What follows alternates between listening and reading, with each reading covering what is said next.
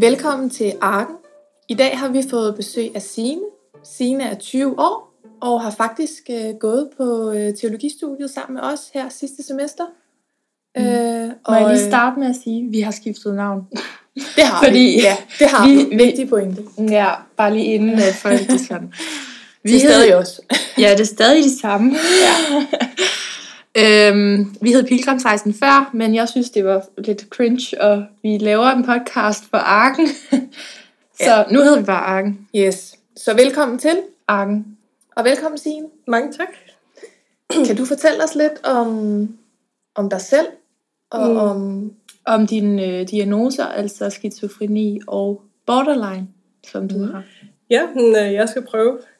Altså, skizofreni, det tror mange fejlagtigt er det samme som personlighedsspaltning. Men det er jo ikke helt sådan, det forholder sig, kan man sige. Øh, det, altså, for det meste vil folk opleve hallucinationer og sådan meget grå følelser i det. Og, ja. Ser man syner? Sådan, eller? Ja, det, ja, det kan man faktisk også sige, man gør. Okay. Og, altså sådan og høreforstyrrelser. Og... Grå følelser, er det bare, at du er ked af det? Eller bare, altså, er du ked af det? Ja, men det, altså blandt andet så er der noget med lidt at mangle empati for andre mennesker.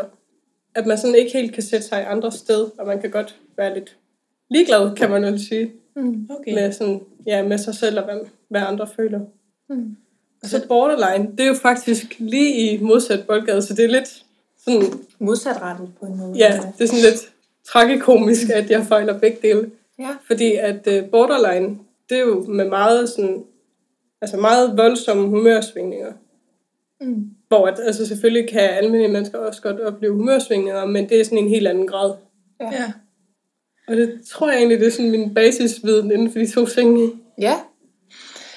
Øhm,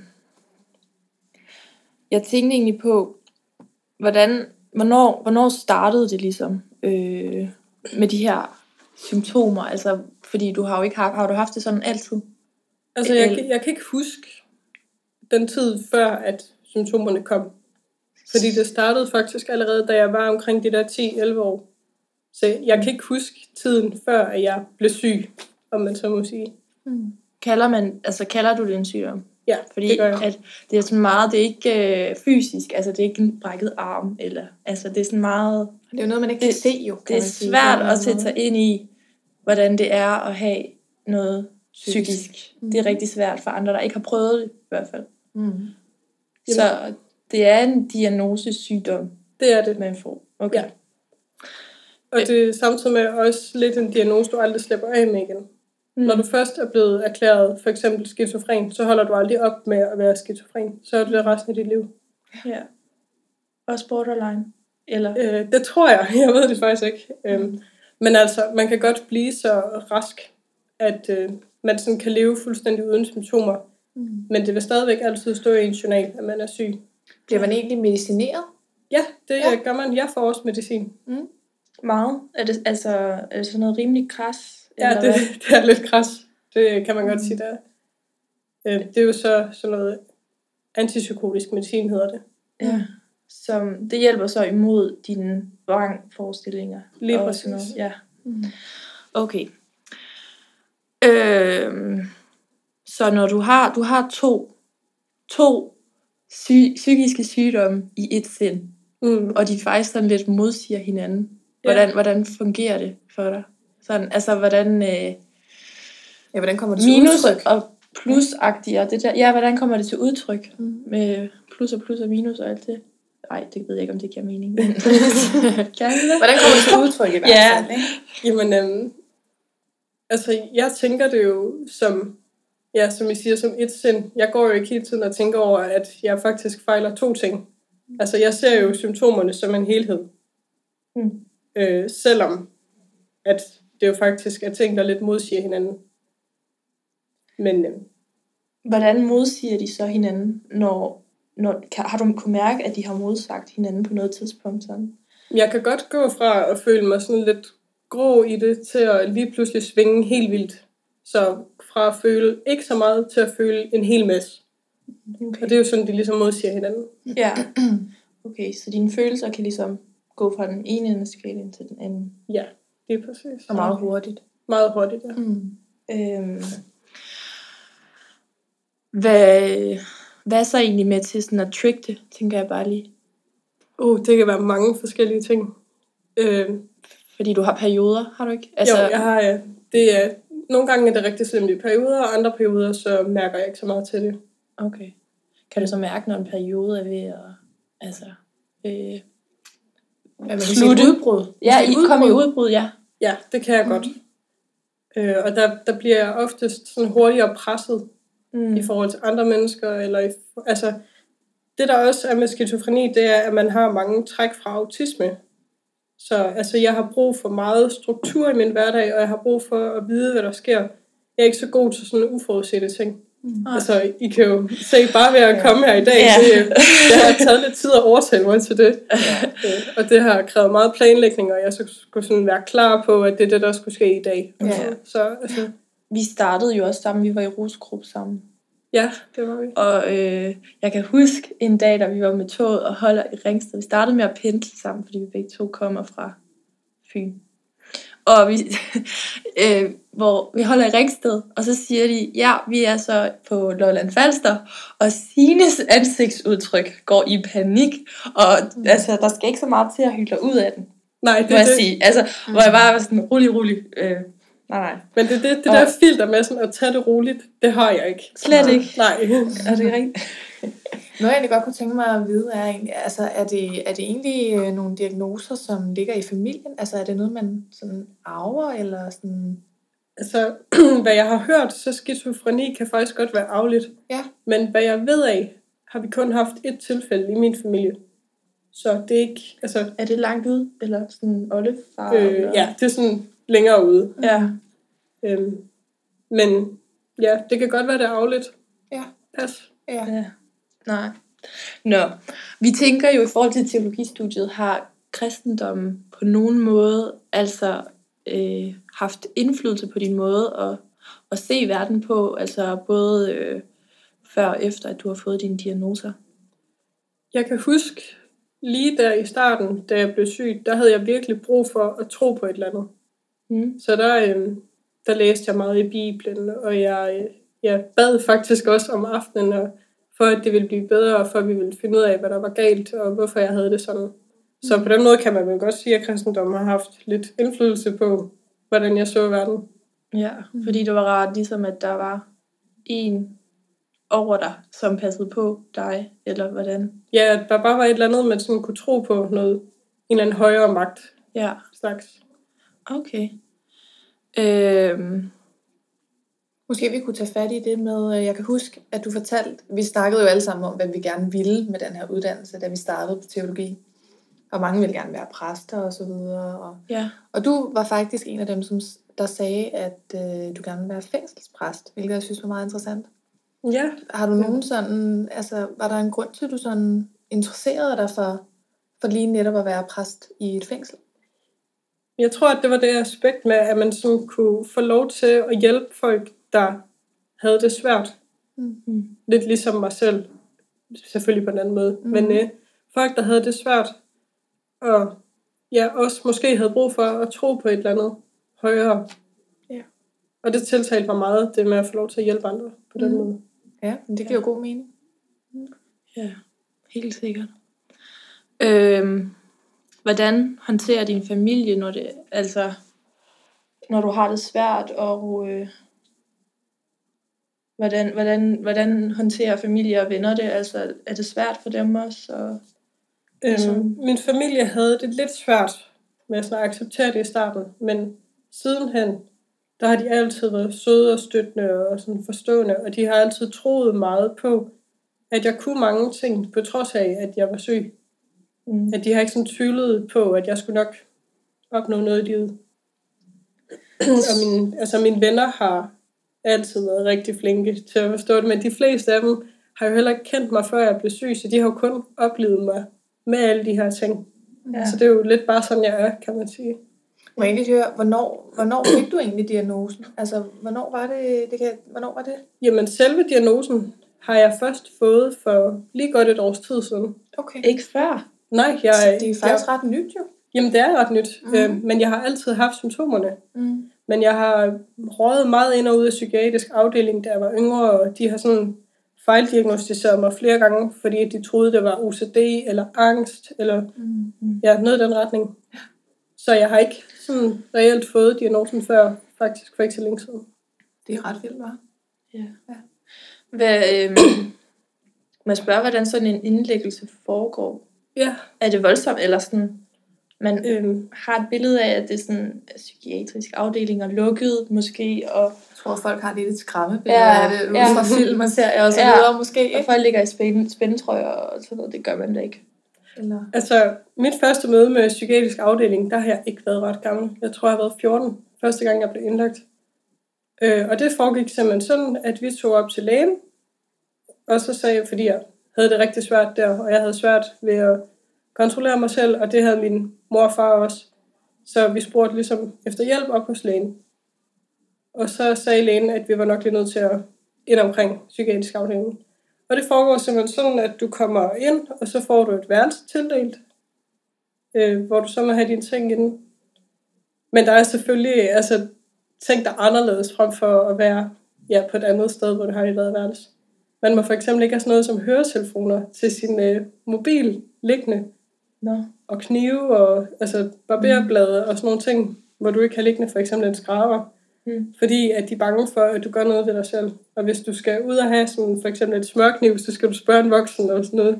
Så der er selvfølgelig sådan, Der er sådan rimelig kontrolleret forhold. ja præcis, det er kontrolleret forhold, men mm. ellers så fungerer det meget almindeligt, og man går jo også i skole derinde og sådan noget. Så altså, Så du får sådan en hverdag inden for de, altså i den sådan lille osteklokke, kan man lige sige. præcis, altså det, det er en hverdag, der fungerer under meget kontrolleret forhold. Okay. Øh, og jeg kan huske, at vi måtte heller ikke gå udenfor. Sådan, der var en lille lukket gård inde i midten, hvor at vi så kunne gå ud og trække frisk luft. Men hvis vi skulle ud for matriklen, så skulle vi have en voksen med. Okay. Så, men, men det er jo en slags hverdag, man får til at køre derinde. Ja, helt sikkert. Hvad hedder det? øh, Du har faktisk så haft et selvmordsforsøg engang. Ja, det Har du lyst til at fortælle om det? Eller Jamen, øh, det kan jeg godt. hvis? Det øh, kan man jo nok regne ud at der skal rigtig meget til, før man bliver presset så langt ud, at man føler, at nu er det ikke sjovt at være her mere. Og det var faktisk der første gang, jeg blev indlagt på psykiatrisk. Der var jeg også tilknyttet øh, sådan et selvmordscenter derude. Mm.